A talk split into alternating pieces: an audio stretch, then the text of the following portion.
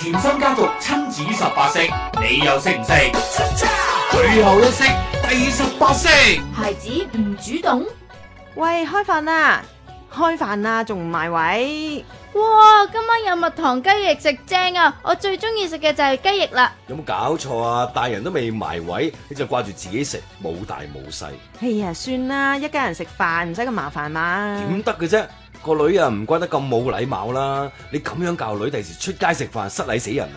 唉，哎第時出街食飯先至算啦。你淨係識得話個女喎，你自己又點啊？淨係掛住睇電視，唔見你啊，幫我手開飯。想唔想你嘅仔女將來家庭幸福呢？諗一諗啊！如果你個仔女習慣咗詐詐弟弟、等人服侍、對人冇禮貌，佢哋將來又唔識照顧自己，又唔識照顧人，將來點有幸福呢？父母可以點做呢？一，我哋要教小朋友家務，家務就一家人嘅任務啊嘛，所以要一家人一齊做，互相幫忙，大家先至會開心嘅。二，我哋要鼓勵小朋友喎，當佢肯做、主動做嘅時候呢，雖然未做得好，父母都要欣賞、讚賞佢、鼓勵佢。第三，父母要做榜樣，鼓勵小朋友做之餘呢，自己都要做，一齊做。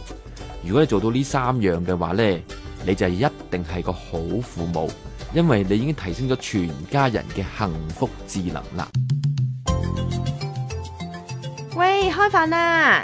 阿女啊，我哋停一停先吓，嗱、我就唔睇報紙住，你就放低部遊戲機先，一齊幫手開飯好唔好啊？好，嗱，我哋分工合作，你就負責抹台，我就負責擺筷子同埋碗，OK？冇問題。開始爹哋啊，我抹完台啦， ，OK？咁麻煩你熄咗部電視啊，得唔得啊？梗係得啦，唔該晒你，唔使客氣。阿女啊，你知唔知點解食飯嘅時間咧要熄電視啊？梗係知啦，熄咗電視就唔會阻住我哋一家人傾偈啊嘛。叻女，嗱，仲有啊，一陣媽咪攞啲餸出嚟嘅時候咧，我哋應該講咩啊？要講唔該咯，又啱喎，好啦，可以食飯啦。唔該媽咪，喂，爹哋媽咪食飯啦。嗯，嚕嚕食飯。。星期一至五下晝三點到五點，黃舒淇、程潔瑩、阿 Lu、甜心家族親子十八式。